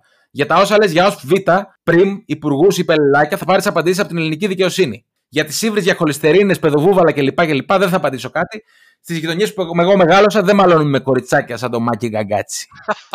Αυτή ήταν η καταγγελία του Κώστα του Καραπαπά. Πάντως, να, να κάνω ένα σχόλιο. Άμα ερχόταν κάποιος με μια σακούλα με λεφτά και έναν παράβο να με απειλήσει για να μου τη δώσει, εγώ θα την έπαιρνα. Καλά, εγώ και χωρίς τον μπράβο. Ρε παιδιά, ναι, δύσκολη απόφαση. δύσκολη απόφαση. Άμα είναι να με απειλούν λέγοντας μου πάρε αυτή τη σακούλα με 100 χιλιάρικα μέσα, ή όσα είναι, εγώ εντάξει. Θα την δεχόμουν την απειλή αν δεν πάρεις 100 χιλιάρικα θα σε δίρω. Θα του έλεγα δεν χρειάζεται να με απειλείς, τα παίρνω. Εντάξει, δεν έχει λογική. Παιδιά, οι ανακοινώσεις έχουν πάει σε καφενιακό επίπεδο. Ε, Μ' αρέσει να, να μείνουμε, ρε παιδιά, λίγο. Να μείνουμε λίγο στο ύφος του Κώστα του Καραπαπά. Ναι, ναι, εννοείται. Ρε, έχει κάνει σχολεία αυτός ο άνθρωπος, να πούμε. Βέβαια, δεν διαβάσαμε την ανακοίνωση του Μάκη του Γκαγκάτσι για που έρθει η απάντηση. Σκληρή απάντηση, Μάκη Γκαγκάτσι. Λοιπόν, το παιδοβουβαλάκι τόλμησε να πιάσει στο συνήθως γεμάτο με χολυστερίνη στόμα του τον Μπάουκ και εμένα, υπερασπιζόματο τη, τη, νέα του αγαπημένη μετά τον Ολυμπιακό, τη Τζέλσι και την Nottingham Forest, προς τον δούλο της κοιλιάς και αρκετών άλλων απολαύσεων. Έχω να του πω πως οι μαύρες σακούλες λογικά φτάνουν από τον Πειραιά για να πληρωθεί το έξτρα πριν που τάξατε, κάτι που πρέπει να ερευνήσει η ΑΔΕ ή τέλος πάντων κάποια αρχή του κράτους που ενδέχεται να μείνει εκτός ελέγχου σας. Βομβαρδίσατε το πρωτάθλημα με το Σπάθα το 2020, όπως κάνατε και πέρσι με τις δίθεν πολυδιοκτησίες με τον υπαλληλάκο σας υπουργό. Θα το πληρώσετε όπως το 2016 μετά τον παπά και να αναμείνετε γιατί το στήσιμο του σημερινό δεν θα περάσει έτσι. Ιστερόγραφο, πες μας για το Ματέο. Τελικά ο ΟΣΠ Β τον πήρε μέσω του ΟΣΠ Α. Αυτό ήταν, αυτό ήταν η πρώτη ανακοίνωση που είχε ναι. βγάλει ο Γάτη. Και μετά, απαντάει ο... και μετά η απάντηση ήταν αυτή που διάβασε πριν ο Τέλη. Το κάνουμε σαν την Αμερική. Βγάζουμε πρώτα και μετά βγάζουμε το prequel. Ακριβώς. Ναι, γενικά υπάρχει μια. Ανέβηκε η ένταση. Ο, η ΠαΕΠΑΒ η οποία λέει ότι θα καταθέσει και αγωγή στο Κώστα του Γκραπαπά για τα όσα λέει. Γενικώς η υπόθεση αυτή θα συνεχιστεί στα δικαστήρια, όπως φαίνεται. Ναι, ναι. Περίεργο για το ΠΑΟΚ και τον Ολυμπιακό. Σκληρή ανακοίνωση, σκληρή ανακοίνωση από τον Έλληνα Ποκέτινο, θα έλεγα. Ο οποίος νομίζω ήταν έτοιμος να αναλάβει την Dortmund. Ε. Ο Μάξο Γαγκάτσι. Ναι. ναι. Α, πολύ ωραία. Φαβρ τώρα και. Κοίταξε να δεις. Είναι και ο Βασίλη Γκαγκάτσι. Πιο πολλά θα προσφέρει νομίζω από το. Τώρα ποιος Ποκετίνο. Ξεκάθαρα. Ποκετίνο τώρα να τον στείλει στο δωμάτιο ότι θα χαθεί αυτός. Μιας και είπαμε για Γκαγκάτσι, βγήκε κάπου ένα άρθρο, δεν ξέρω αν ισχύει, ότι στο ημίχρονο έγινε ψιλομπάχαλο με τους διαιτητέ. Πήγε προς το γραφείο των διαιτητών και. Στο, ημίχρο, στο ημίχρονο μπάχαλο παράγοντας στο γραφείο των διαιτητών, πώς έγινε αυτός στη Super League, δεν μπορώ να καταλάβω. Παιδιά, ακριβώς. Εγώ στη Super League τέτοια πράγματα δεν έχω δει ποτέ, δεν έχω ακούσει. Μα και δεν, θεωρώ, μπορώ, ναι, δεν μπορώ να φανταστώ να γίνονται. Κακοπροαίρετα. Κακοπροαίρετα όλα αυτά. Αποκλείεται. Τι έργα πράγματα. Μήνυση λοιπόν και αγωγή κατά του Κώστα του Καραπαπά ετοιμάζεται. Είχαμε ωραίο, είχαμε γενικώς ωραία, ωραία αγωνιστική, γεμάτη Κυριακή με ανακοινώσεις. Ε, ναι, ναι, ξεκάθαρα. Και αναμένουμε τη συνέχεια, βέβαια. Έτσι είναι. Ε, ξανα, ξαναέβγαλε, νομίζω, έγραψε κάτι ξανά ο Καραπαπάς μετά. Ναι, νομίζω έχει και μια επαναληπτική θα τη διαβάσω, την, την έχω μπροστά μου, αν δεν σας πειράζει. Νομίζω πρέπει να τη σχολιάσουμε. Καγκατσάκο, ωραία ανακοίνωση. Είπατε ότι τελικά η τεχνολογία πειράζεται από το χειριστή. Συγγνώμη, συγγνώμη, συγγνώμη. Μ' αρέσει που δίνει credit στην αρχή. ναι, ναι, ναι. Αντιλαμβάνεται την πρόοδο που έχει κάνει ο αντίπαλος, κατάλαβες. Στο δίνω, στο δίνω και καλά. Το δίνω ήταν καλή ανακοίνωση. Είπατε, είπατε, λέει, μέσα στο αμόξ σας ότι ο Κλάτεμπεργκ ονειρεύεται θέση στον πάγκο της Forest. Προσφέρουμε σε ένδειξη ανθρωπιάς θέση εξοφυλαρούχα στο Γκαγκατσάκο και θέση συντηρητή στο Γιώργη. Στη Forest υπάρχουν και δύο ευρωπαϊκά κυπέλα που πρέπει να γυαλίζονται. Μόνο ρε Γκαγκατσάκο στην αναλυτική ανακοίνωση ξεχάσατε για τις σακούλες που έκαναν βόλτες στη Θεσσαλον... στην Πα- την Παρασκευή στη Θεσσαλονίκη. Συγγνώμη. Βγάλε άλλη μία ανακοίνωση να μάθει ο κόσμος του Πάοκ ποιοι πήγανε στους παίχτες του Άρη, του Άρη με κεφαλαία του Άρη. Ο, ο, ο Χρήστανθος Βγαίνει ο Χρήστας και χειροκροτάει. Συγγνώμη, συγγνώμη. Τσακ- όρθιος. Τους έχουμε δει στον ίδιο χώρο. Όχι, ξεκάθαρα όχι. Προχωράμε, προχωράμε, συνεχίζουμε. Σακούλε μαύριο χρήμα, μαύρο εννοεί μάλλον. Το του ζήτησαν, τι του ζήτησαν μάλλον. Ε, και κυρίως ποιος τους έστειλε. Άντε γιατί έφτασε η ώρα να πέσουν όλες οι μάσκες. Παιδιά, ανακοινωσάρες. Αυτό το τελευταίο ήταν, ε, είχε να κάνει με τον κορονοϊό, κάτι, κάποιο μήνυμα του Κώστα Καραπαπά, κάτι. Πολύ πιθανό. Λέτε να βγαίνουν χωρίς να στείλουν μήνυμα και χωρίς μάσκες. Συγγνώμη, θα πάει αντιπαραθετικά με, αυτό που, με αυτά που έλεγε ο Τάκης ο Τσουκαλά στην εκπομπή του προχθές. Που έκανε κήρυγμα υπέρ του εμβολίου, πρέπει να ξέρετε. Οπα, να το ο τάκαρο. Να το ο Ναι, τάκαρος. δεν ξέρω, παιδιά. Ε, το ότι έχει φτάσει να θεωρείται πλέον η φωνή της λογικής ο Τάκης Τσουκαλά σε αυτή τη χώρα δείχνει σε τι μαύρη τρύπα έχουμε πέσει. Παιδιά, ε, α, αυτό με τις μάσκες είναι σοβαρό. Αν όντως κυκλοφορούσαν άνθρωποι του ΠΑΟΚ χωρίς μάσκες, αυτό θα πρέπει να το ερευνήσει η πολιτεία. Ο Παύλο Γκαρσία, γιατί έχει βγάλει στα τελευταία 3-4 μάτια τη μάσκα, μα έχετε δει; Έτσι ακριβώς. Αυτά θα πρέπει να ελεγχθούν. Τι μας κρύβουν; Γιατί ως γνωστόν στα μάτς, ε, ήθελα να το πω ε, εδώ και καιρό, μπορεί να μην κολλάς μες στον αγωνιστικό χώρο που γλωσσοφιλούνται οι παίχτες μεταξύ τους, αλλά στον πάγκο πρέπει να κρατάς απόσταση και να φοράς μάσκα. Αυτά και στο επίπεδο των ανακοινώσεων. Με τον, ε, με, με τον Άρη να κλέβει την, την παράσταση αυτή την αγωνιστική και συγκεκριμένα τον πρόεδρό του, όπως είπαμε νωρίτερα, το, το Θόδωρο του Καρυπίδη, τον οποίο επιλέξαμε να δώσουμε σε εσάς ε, ως πρόσωπο της αγωνιστικής. Όσοι ήθιστε κάθε εβδομάδα, βάζουμε μια φωτογραφία του προσώπου της εβδομάδας που πέρασε στη Super League και φυσικά επιλέξαμε τον, ε, τον Θόδωρο του Καρυπίδη για αυτή την εβδομάδα, καθότι σαφέστατα είναι ο πιο ευτυχισμένο άνθρωπος στην ε, Ελλάδα αυτό το Σαββατοκύριακο. Και τι έχουμε μαζέψει, Γιώργο; Έχουμε μαζέψει τα 10 καλύτερα σχόλια, Ωραία. τα οποία θα διαβάσουμε και στον αέρα. Και Χαμός και πάλι. ξεκινάω, ξεκινάω λοιπόν. Σερβιτόρος σε νοικιασμένα σκάφη που το βράδυ στα κλαμπ στο καλοκαίρι το παίζει ιδιοκτήτη των σκαφών στα κοράσια του εκάστοτε νησιού. Ωραίο. Παιδί μεγαλοπαράγοντα που εμπορεύεται καθαριστικά σε σκόνη, το οποίο κάνει δειλά-δειλά τα πρώτα βήματα στον παραγωγισμό σε μικρομεσαία ομάδα. Έχω εδώ πέρα πολιτή ορούχων στην εμποροπανήγυρη Λάμποβος στην παραμυθιά Θεσπρωτεία. Θα ήταν επιστάτης σε κονσερβάδικο, επιβλέποντας πόσες κλούβες παίρνει κάθε παλέτα, λέγοντας Βάλει καλά την κλούβα στην παλέτα ρεσκορδάτ. Το ρεσκορδάτ τι είναι, Ε, αλβανικό πρέπει να είναι, αλλά δεν είμαι σίγουρος. μάλιστα. Θα μπορούσε να οδηγεί αυτοκινητάκι σε γήπεδο γκολφ και να πηγαίνει τους παίκτες σε εκάστοτε τρύπες. Το άλλο είναι έτσι λίγο πιο περιγραφικό. Αέρινος λογιστής μεσών καταστημάτων στη Δυτική Αττική, με ντύσιμο κλάρινο καλοκαιρινό επίσημο εργασίας, νομίζοντα ότι ελέγχει το χρηματιστήριο στην Αμερική. Παιδιά, προσωπικό στη λίστα του Γιώργου Γκαλίτσιου μόνο. Αυτό ήταν. Είχε και φωτογραφία, το θυμάμαι και ήταν χαρακτηριστικό. Λέει ένας άλλος φίλος μου στο Instagram: Δελτίο ειδήσεων, γι' αυτό φοράει κουστούμι κάτω, από πάνω και βερμούδα κάτω. πολύ Σωστό, ωραίο. σωστό. Πολύ, πολύ σωστό. Κέριο, μπράβο. Ιταλός επιβάτης που ταξιδεύει από Ρώμη στην Ελλάδα με εταιρεία χαμηλού budget και ενώ το παίζει φραγκάτος και φυσά ο αέρα με 200 άρικα, σου σπάει τα τέτοια για 15 ευρώ, πρέπει να πληρώσει για 2 κιλά παραπάνω στη βαλίτσα. Γόνος τρισεκατομμυριούχου που έκανε μια σωστή επιλογή στα 18 και από τότε τον θεωρούν γκουρού του marketing. Πλέον πασάρει κότερα και κατεψυγμένα στα τρίκαλα. Το παιδί για λύσιμο μόνο μαλλιών σε κομμωτήριο Haute Couture ή λούστη σε υψηλής κομμωτική, ή λούστη σε υψηλή κομμωτική αλλιώς. Κολλητός πανοραμίτη που μένει εύωσμο, αλλά βγαίνει μόνο Ανατολική Θεσσαλονίκη. Και, απα...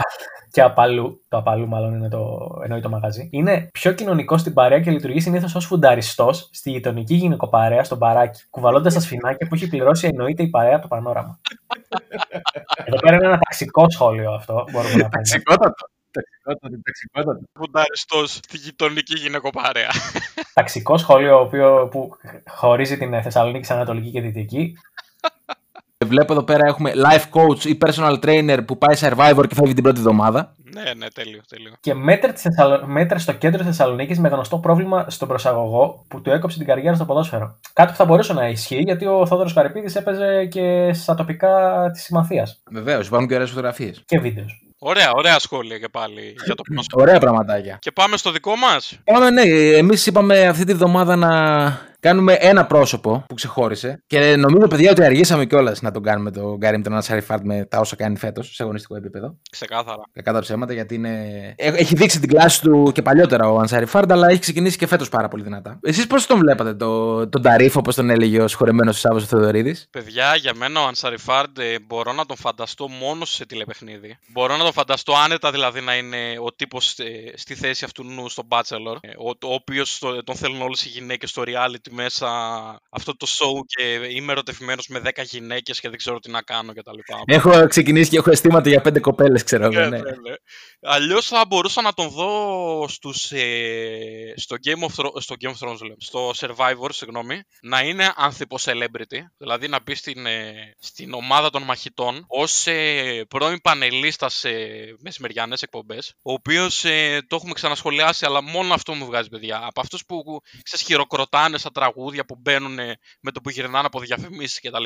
Και ο οποίος μπορεί, ξέρω εγώ, να έχει και ένα μικρό ρόλο διαφημίζοντας, ας πούμε, τύπου οικιακές συσκευές. Ναι. Το πα στη βιομηχανία του θεάματος, μου αρέσει. Εγώ η αλήθεια είναι θα προτιμούσα κάτι πιο πεζό, παιδιά. Ε, Ταξιτζής νεαρός, έτσι. Ε, Εξυγχρονισμένος με τα GPS του, τα πάντα του. Παίζει στοίχημα την ώρα που σε πάει την κούρσα. Εκείνη την ώρα, όπως είναι. Ε, είναι πολλά χρόνια στην Ελλάδα. Πλέον δεν το καταλαβαίνεις ότι είναι ξένος κλπ. Μιλάει ελληνικά κανονικά και μόνο άμα σου πει το όνομά του καταλαβαίνεις ότι είναι από αλλού. Και μπορεί να σου φάει τα ρέστα τη της κούρσας. Πιστεύεις ότι είναι flat earther ε, ως ε, ταξιτζής; Όχι, όχι, όχι, δεν ανήκει. Είναι, είναι ο εξυγχρονισμένος, ρε παιδί μου. Δηλαδή, ο στοιχηματικός ο ταρήφα που μπαίνεις μέσα και πώς το λένε, αν δεν έχει ποδόσφαιρο, παίζει τέννη, παίζει μπάντμιντον, παίζει κάτι. Βλέπεις βλέπεις τη στοιχηματική να ανοίγει. Ε, δεν ξέρω αν έχετε δει, έχει μερικούς που έχουν τάμπλετ για να παίζουν. Ναι, ε, ε, έχει πάει με τη Miss Ιταλία του 1992, ας πούμε, ή όχι; Ε, κοίταξε, σίγουρα, ως, ε, κοίταξε, για, για να μπει στον κλάδο, πρέπει γενικώς να έχεις κάνει την πορεία σου, ρε παιδί μου, πώς τα λένε.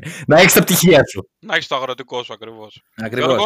Λοιπόν, εγώ θα ξεφύγω λίγο. Θεωρώ ότι το παρουσιαστικό και το φιζίκ του Καρύμα Σαριφάρτ με προδιαθέτει στο ότι ήταν ε, ναυτικός. Σκεφτείτε τον λίγο με αυτό το, το παλτό που έχουν οι ναυτικοί, έτσι, το μπλε, το βαθύ, με, μια, με το χαρακτηριστικό καπέλο των ναυτικών και με ένα τσιμπούκι στο στόμα, να κάθεται πάνω στη γέφυρα του εμπορικού πλοίου, το οποίο είναι πλοίαρχος. Σαν τον καπετάνιο Χάντουκ θα ήταν. Κάπως έτσι, ναι. ναι. Σαν τον Captain Haddock, να πίνει ρούμι, να καπνίζει το τσιμπούκι του, να ατενίζει τη θάλασσα και από πίσω να παίζει απαλή house ιρανική μουσική. Απαλή house ιρανική μουσική, όχι καβαδία. Ρε φίλε, όλα αυτά που είπες ήταν ε, προδιαθέταν εκεί πέρα. Ναι, αλλά είναι Ιρανός. Ήταν εκείνη τη νυχτιά. Τι; Εντάξει, α, το αλλάζω, το αλλάζω, το αλλάζω, το αλλάζω και θα παίζει καβαδία remix από Ιρανό DJ της house μουσικής. Μπράβο.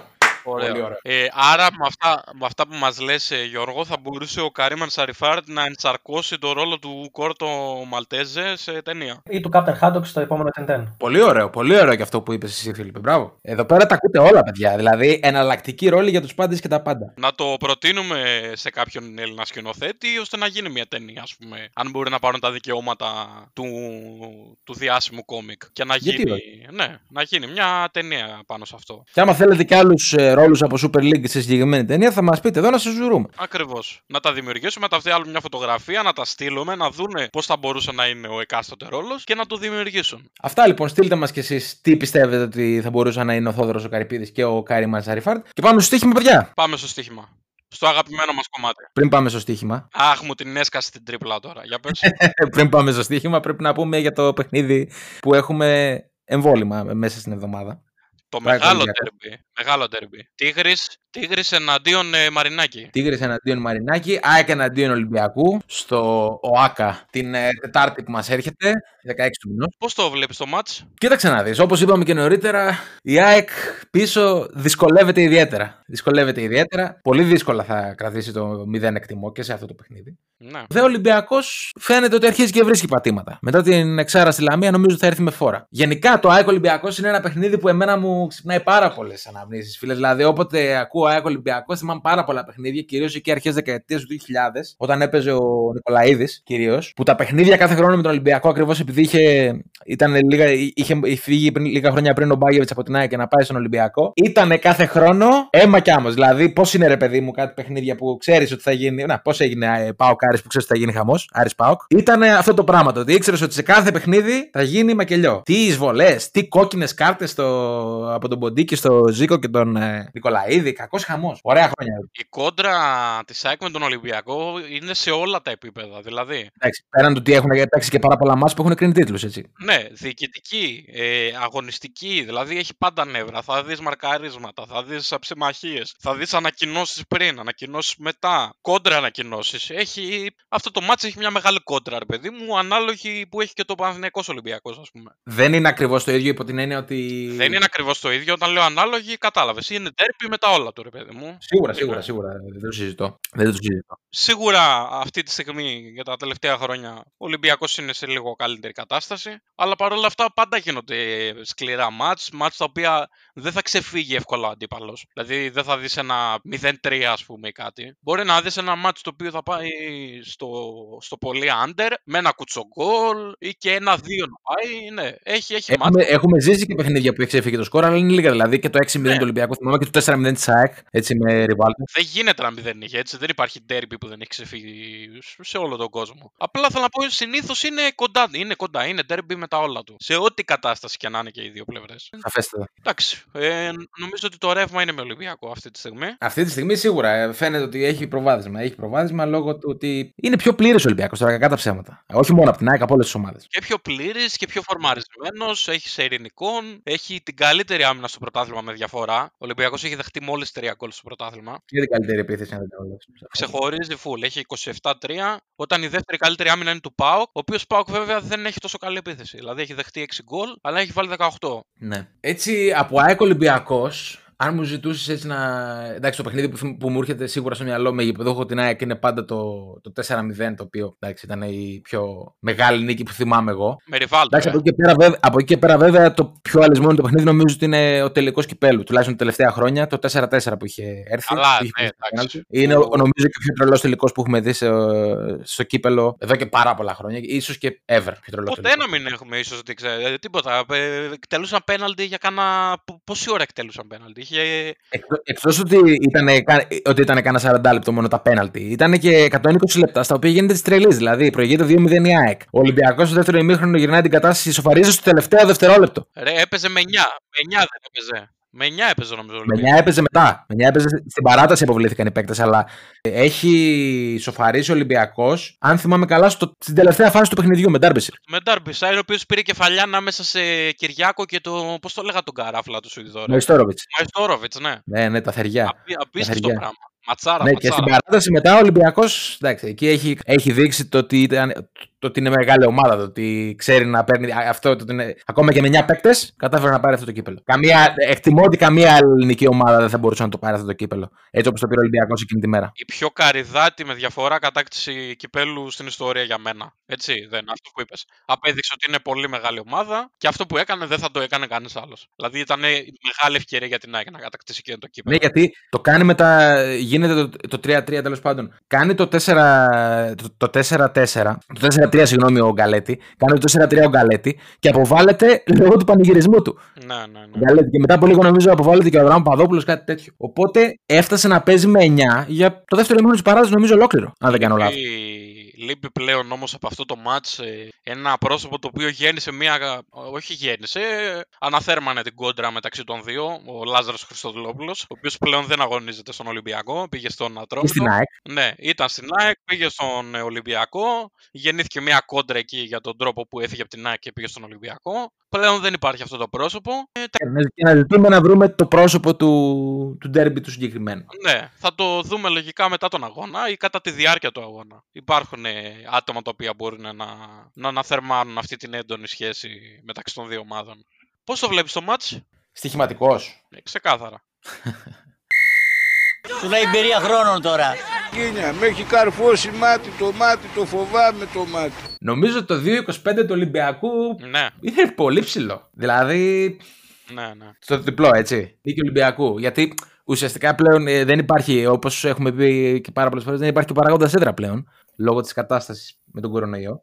Οπότε νομίζω ότι στο φεγγάρι που είναι και δύο ομάδες, το 2-25 για τον Ολυμπιακό στο διπλό είναι μεγάλο. Εγώ θα συμφωνήσω με το διπλό, αλλά θα το πάω με goal goal. Γιατί πιστεύω ότι θα σκοράρει η ΑΕΚ. Ναι, και το goal goal, Ναι. και το goal goal από μόνο του ίσως είναι ψηλά το 93. Συμφωνώ και εγώ στο goal goal σίγουρα. Εσύ από πού πήγε. Εγώ μπήκα από το παράθυρο. Ε, συμφωνώ στα goal goal και over 2,5. Ωραίο. Εγώ, εγώ goal goal με διπλό λοιπόν. Goal goal συμφωνεί και ο Τέλης αλλά δίνει διπλό. Και goal goal και over ο Γιώργος. Ωραία. Ξέρετε τι πρέπει να παίξετε. Πάμε στη 13η αγωνιστική ακριβώς. Τρίτη διακοπή. Πανετολικός Απόλλων Σμύρνης. Πρώτη, πρώτος αγώνας της ε, τελευταίας αγωνιστικής του, του χειρότερου έτους στην ιστορία της ανθρωπότητας. Παιδιά, οι αποδόσεις είναι λίγο κακές για μένα. Ναι, ισχύει. Νομίζω είναι πολύ χαμηλά ο άσος του Πανετολικού. Ναι, είναι, είναι αρκετά χαμηλά ο άσος του. Εντάξει, τη στιγμή που γράφουμε το επεισόδιο, να πούμε την αλήθεια, δεν έχουν γίνει γνωστά ούτε τα νέα των ομάδων, ούτε το τι γίνεται κλπ. Αλλά αυτή τη στιγμή γύρω στο 2-20 το Πανετολικό με τον Απόλλωνα. Εγώ, παιδιά, θα πάω σε ένα τίμιο χ2. Χ2. Ναι, ναι, στο, στο μεγάλο του Γιώργο Παράσκο θα στηριχτώ πάνω του. Ε, όταν λέω χ2, και ένα 0-0 ας πούμε, μας κάνει, έτσι. Ναι, και εγώ προς την ισοπαλία τίνω. Ο, ο, ο, ο Απόλλωνας Μύρνης έχει δείξει καλό πρόσωπο γενικά σε όλα τα παιχνίδια. Σε αντίθεση με τον Πανετολικό. Αν και τώρα τελευταία τα παλεύει, δηλαδή πήρε το χ με 10 παίκτες με στον Βόλο. Οπότε το 3,5 του διπλού είναι value, νομίζω. Αλλά πιο safe θα πήγαινα στο goal goal. Ναι. Γκολ γκολ Πανετολικός Απόλλωνας Μύρνης. Είσαι, είσαι διεστραμμένος. Ρισκάδο, ρισκαδόρικο. Ο Απόλλωνας Μύρνης βάζει εύκολα γκολ σχετικά. Ναι. Το έχει αποδείξει όλα τα παιχνίδια. Έχει σκοράρει. Ναι, παίζει με τον Ε, Πανετολικό. εντάξει, Ο Πανετολικός πρέπει να κερδίσει οπωσδήποτε. Δηλαδή, Έχουμε φτάσει να θεωρείται επιθετικό mastermind ο Γιώργος ο Παράσκο. Αυτό είναι πρόοδος σε αυτή. Που λένε σε αυτή τη χώρα δεν, δεν προοδεύει ποτέ τίποτα. Αυτό είναι πρόοδος, κύριε. Ξεκάθαρα, συμφωνώ. Έτσι δεν είναι. Ωραία, goal goal, καλή απόδοση, 2-0-5 αυτή τη στιγμή που μιλάμε. Εγώ θα στηρίξω το Χ. Και εγώ, εγώ είμαι με χ2. Θα παίρνω δύο σημεία. Λίγο πιο χαμηλή απόδοση, αλλά συμφέρει. Ε, Όφι Άρης. Ω, εδώ πέρα μεγάλη μάχη θα γίνει, παιδιά. Εδώ θα γίνει μεγάλη μάχη γιατί είναι ομάδες οι οποίες είναι πολύ καλές. εγώ το θεωρώ εύκολο διπλό το Άρη αυτό. Και εγώ διπλό βλέπω. Εύκολα δεν ξέρω, εύκολα ή δύσκολα πιστεύω διπλό. Πιστεύω, πιστεύω θα είναι εύκολο διπλό του Άρη. Ο Όφη είναι αρκετά άφελη γενικά σαν ομάδα. Ναι, ο Όφη, ε, εντάξει, δεν παίζει ποδόσφαιρο σκοπιμότητας, το μόνο σίγουρο. Και το έχουμε δει και από πέρσι αυτό. Είναι από τις ομάδες που θέλουν να παίξουν, βάζουν την μπάλα κάτω. Απλά όταν του λείπουν κάποιοι παίκτες όπως είναι ο Νέιρα, όπως είναι ο Ναμπί από την αρχή της σεζόν. Παιδιά, εγώ, εγώ θα πάω σε κάτι πιο safe. Θα πάω στο under που δίνει 1,72. Είναι διαβασμένο. Ε, Το περίμενα πιο χαμηλά. Ο- Από τη στιγμή που είναι στο πάνω από το 1,70 για μένα είναι καλό. Εντάξει, δεν ξέρουμε πώς θα δημιουργηθεί και μέχρι τα τέλη της εβδομάδας. Okay. Ναι, εννοείται. Αυτή τη στιγμή που μιλάμε, για μένα το under θεωρώ ότι είναι το καλύτερο σημείο που μπορεί να παίξει κάποιος. Γιατί μπορεί να το βλέπω και 1-0 και 0-1 και 1-1 ίσως και 0-2. Υπάρχουν διάφορα σκορ τα οποία μπορεί να βγουν. Θεωρώ ότι θα, δεν θα μπουν πα- από, ε, πάνω από δύο γκολ στο μάτς. Το θεωρώ δηλαδή max. Οπότε θα πάω στο under 2,5. Ναι. Και διπλό και under θα μπορούσε να στηρίξει κάποιος, θα πω εγώ. Ναι. Εντάξει, εγώ δεν θα πάω τόσο γιατί σου λέω μπορεί να, μπορεί να σπάσει, μπορεί να έρθει Ναι, 0-0. οκ, μπορεί να... το, το under η αλήθεια είναι ότι και εγώ το πιστεύω. Δεν πιστεύω ότι θα ξεφύγει το σκόρ που δεν είναι. Οπότε ε, καταλαβαίνετε, 6-4 θα έρθει. Επειδή το φοβάμαι λοιπόν, το πάω στο under. Μπορείτε να παίξει το over που το δίνεις στο 2-10 και να πληρωθείτε. Πάμε Ολυμπιακός Λάρισα. Πάμε και στις Κυριακής. Καταρχάς να πούμε εδώ πέρα ε, με τις ανακοινώσεις πώς το βλέπεις. Ε, δεν νομίζω ότι θα έχει πολλές ανακοινώσεις στο μάτς. Over πόσο; Δηλαδή να, για under το βλέπεις. Ναι, under 2,5 θα πω. Under 2,5. Τίμιο. Ναι.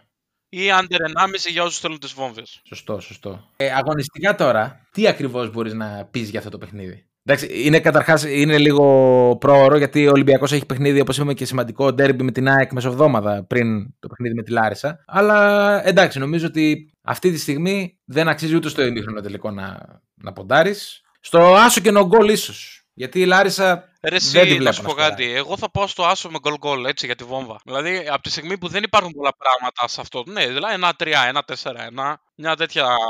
Θα, θα πάω στη βόμβα, ρε παιδί μου. Πιστεύω έτσι ένα γκολ ε, για το γαμό του Λάρης, ας πούμε, μπορεί να το βάλει. Εγώ θα, εγώ θα πάω στο Ολυμπιακός με handicap μείον 2. Ναι, επίσης καλό. Δηλαδή να κερδίσει με 3 γκολ διαφορά. Ναι. Γιατί η Λάρισα δεν βλέπετε πραγματικά. Ναι, δεν βλέπετε, αλλά το δέλεαρ, ναι, το Αλλά δέλεαρ δεν του είναι μεγάλου εξοπλισμό, βέβαια. αντιπάλου απέναντι πάντα δίνει κίνητρος στους παίχτες. Να δείξουν πράγματα, ρε παιδί μου. Κατάλαβες. Ατρόμητος Λαμία. Ατρόμητος Λαμία. Εδώ, όπως είπαμε και νωρίτερα, για τη Λαμία τα πράγματα είναι πολύ δύσκολα. Από πότε έχει να σκοράρει η Λαμία, Από παιδιά; πέρσι, ξέρω εγώ.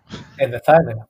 Θυμάται, θυμάται κανείς πότε σκόραρε τελευταία φορά; Εγώ λοιπόν θα πιστέψω, πιστεύω ότι κάποια στιγμή θα σπάσει αυτό, οπότε θα πάμε γκολ γκολ. Σκόραρε στην ισοπαλία με τον Αστέρα Τρίπολη το 2-2. Το οποίο έγινε 21 Νοεμβρίου. Σχεδόν ένα μήνα πριν. Ε, νομίζω ότι ένα χριστουγεννιάτικο δώρο το αξίζει. Βασικά θα είναι ένα μήνα. Βασικά θα είναι ακριβώς ένας μήνας. Τι είπες σε τέλει, γκολ γκολ. Γκολ γκολ, ναι. Άσος νομίζω. Ο Ατρόμητο θα κερδίσει πιστεύω. Ρε φίλε, και εγώ για άσο βλέπω, αλλά δεν μ' αρέσει πολύ η απόδοση. Λογική, αλλά δεν μ' άρεσε. Και πάμε και στο. Περίμενε, ρε, δεν είπα σημείο, μην βιάζεσαι. Κάτσε ρε άνθρωποι του Θεού. Βιαστικός είναι αυτός. Θα πάω σε κάτι πιο διαφορετικό. Θα πάω στο ατρόμητος και over 1,5. Για να πάρω λίγο μεγαλύτερη απόδοση. Ωραίος. Ωραίος. και πάμε στο derby της αγωνιστικής. Τη επόμενη Κυριακή. Πάω Παναθηναϊκό. 7.30 ώρα το απόγευμα. Ακριβώς. Ένα ακόμα derby για τον Πάουκ στη σειρά. Το οποίο δεν ξέρω αν είναι για καλό ή για κακό του Πάουκ. Το να παίξει δεύτερο συνεχόμενο derby. Θα φανεί. Σίγουρα όχι καλό για την ψυχική υγεία του Πάουκ. Γιατί, και για την ψυχική υγεία του Πάουκ κυρίως. Ναι, ακριβώς. Πάνω απ' όλα. Δύσκολο μάτς. Αυτό. ε, Επειδή τα λέμε και πολύ νωρίς, δεν ξέρουμε τώρα τι, τι απουσίες θα υπάρχουν, ε, πώς θα κατέβουν οι ομάδες. Κοίτα, για το Πάοκ λογικά επιστρέφει ο Καντουρί. Όχι λογικά, επιστρέφει ο Καντουρί. Ο Βιερίνια θα παίξει λογικά. Κατά πάσα πιθανότητα ναι. Στο δεξί άκρο της άμυνας λογικά θα παίξει ο Βιερίνια. Έτσι πώ το φαντάζομαι. Για εφόσον. Ένα άλλος δεν υπάρχει. Κανείς άλλος δεν υπάρχει, ναι. Ο Ροντρίγκο δεν ξέρουμε αν θα επι- θα επιστρέψει. Ή ο Κρέσπο ή ο Βιερίνια έχουν, αυτοί οι δύο έχουν μείνει. Πρακτικά, θεωρητικά φαβορεί είναι ο Πάοκ. Αλλά ο Παναθηναϊκός έχει ένα ατού αυτή τη στιγμή. Σίγουρα έχει πιο έμπειρο προπονητή που ξέρει να διαβάζει πιο καλά τα παιχνίδια. Οπότε Είναι και σε καλύτερη ψ- ψυχολογικά φάση, θα έλεγα. ναι, δεν, Είναι σε φάση που ανεβαίνει ο Παναθηναϊκός. Ναι. είναι σε φάση που ανεβαίνει. Ναι. Ο Πάοκ συνήθως το Δεκέμβριο λούζει. Διαχρονικά συμβαίνει αυτό. Δύσκο... Άμα κερδίσει ο Πάοκ θα είναι πολύ δύσκολα. Εγώ το βλέπω να πηγαίνει στο Χ. Γενικά, εμένα μου κάνει και ότι αυτή τη στιγμή, έτσι πώ είναι η αποδόση, είναι πολύ μεγάλο το 5,70 που βλέπω αυτή τη στιγμή του Παναθηναϊκού. Ναι. Το θεωρώ πολύ μεγάλο. Υπό την έννοια ότι για το σημείο που βρίσκονται οι δύο ομάδες, OK, ο Πάουκ έχει μεγαλύτερο budget. Ο Πάουκ τα τελευταία χρόνια, ναι, πρωταγωνιστής αντίθετα με τον Παναθηναϊκό, ο οποίος διανύει καθοδική πορεία. Αλλά με την εικόνα που έχουν οι δύο ομάδες αυτή τη στιγμή, το να βλέπω τον Πάουκ στο 1,70 και τον Παναθηναϊκό στο 5,70, δεν μπορώ να το καταλάβω. Προσωπικά. Ναι. Και στη φάση ακριβώς που είναι οι δύο ομάδες, που η μία ανεβαίνει, η άλλη κατεβαίνει. Γιατί ο Πάοκ, είπαμε, δύο σταθερές ουσιαστικά έχει από τη μέση και μπροστά. Ζήβκοβιτ και Τζόλι. Και δεν είναι μόνο αυτό. Αν παίξει, είπες νωρίτερα, αν παίξει δεξιά ο, ο Κρέσπο ή ο Βιερίνια. Με τις κατεβασιές και τις μπουκε που κάνει ο Ζαγαρίτη, Θα έχουν θέμα από εκεί, σίγουρα. θα είναι δύσκολο. Εγώ δεν, ε, αυτό δεν ε, νομίζω. Αυτό που είπες και εσύ, αν κερδίσει ο Πάοκ, θα κερδίσει πολύ εύκολα. Χι διπλό νομίζω για, για σιγουριά δηλαδή. Νομίζω ότι. Ναι, άρα νομίζω ότι συμφω- συμφωνούμε και οι τρεις. Για μένα οι αποδόσεις είναι σωστές. Δηλαδή, πέρσι, ας πούμε, είδαμε τον Πάουκ να τον δίνει στο 1,40 τον Άσο. Μάτς το οποίο ισοφάρισε ο Πάουκ στο 98, αν θυμάστε. Ε, φέτος, Στο 100 βασικά. ναι, στο... φέτος τη δίνει στο 1,70 που είναι θετική απόδοση νομίζω αλλά έτσι πως είναι οι ομάδες αυτή τη στιγμή θεωρώ ότι έπρεπε να τον δίνει ακόμα περισσότερο τον ΠΑΟΚ οπότε θα πάω κι εγώ με το Χ2 θα συμφωνήσω μαζί σας και ό,τι γίνει. Έχουμε και δύο μάτια τη Δευτέρα. Ε, Πας Γιάννενα Αστέρα Τρίπολη στο πρώτο. Εντάξει, δεν έχουμε, ακόμα δεν έχουμε εικόνα και από το παιχνίδι του Αστέρα με τον Ατρόμητο. Ναι. που δεν έχει γίνει την ώρα που γράφουμε, αλλά εγώ θα στηρίξω Μιχαλάκη για άλλη μια Κυριακή. Ασάκι, ε. Δευτέρα βασικά. Μιχαλάκης με τα όλα. Άσος. Άσος πας Γιάννενα.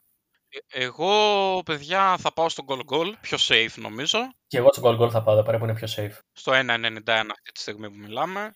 Φαίνονται οι κότε της εκπομπής. Ποιοι είναι οι κότε και Έτσι. ποιοι. Και ΑΕΚ Βόλος, ΑΕΚ Τίγρης εναντίον Μπέου στο τελευταίο μάτς. Ναι, ναι. ΑΕΚ Βόλος. Τίμιο γκολ γκολ. Τίμιο over. Τίμιο over είναι αυτό. Τίμιο over. ΑΕΚ, Over και γκολ γκολ. ΑΕΚ και over εγώ θα πάω. Πάμε με τα γκολ σε αυτό το παιχνίδι. Θέλουμε. Είμαστε πεπισμένοι εμείς. Ανεβαίνουν τα μάτς της ΑΕΚ, ρε φίλε. Θα βάλει πίστημα. Ναι. Ναι. Και το goal goal και over είναι καλό επίσης. Και όλα μαζί, άμα θέλετε, παίξτε τα.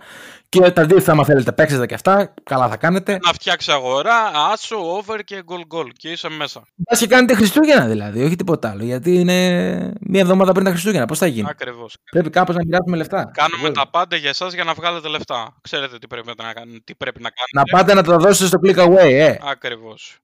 Ακριβώς. Όπως τα είπε και ο Τέλης πριν, ξέρετε τι πρέπει να κάνετε στα σημεία που δίνουμε. Ακριβώς. Να τα, τα σημειώνει ο σωστός ο παίκτης, σημειώνει, βγάζει τα αντίθετα, παίζει. Ακριβώς. Όμορφα και ωραία. Αυτά. Αυτά από εμάς. Να είστε καλά. Ευχαριστούμε πολύ. Όσους μείνατε μέχρι αυτό το σημείο του podcast. Θα είμαστε ξανά κοντά σας την επόμενη εβδομάδα και ίσως έχουμε και μια μικρή έκπληξη για εσάς. Θα την ανακοινώσουμε με More to come, more to come που λένε και στο χωριό μου. προσεχώς, προσεχώς. Οπότε σας ευχαριστούμε και να είστε καλά. Τσάω. Γεια χαρά.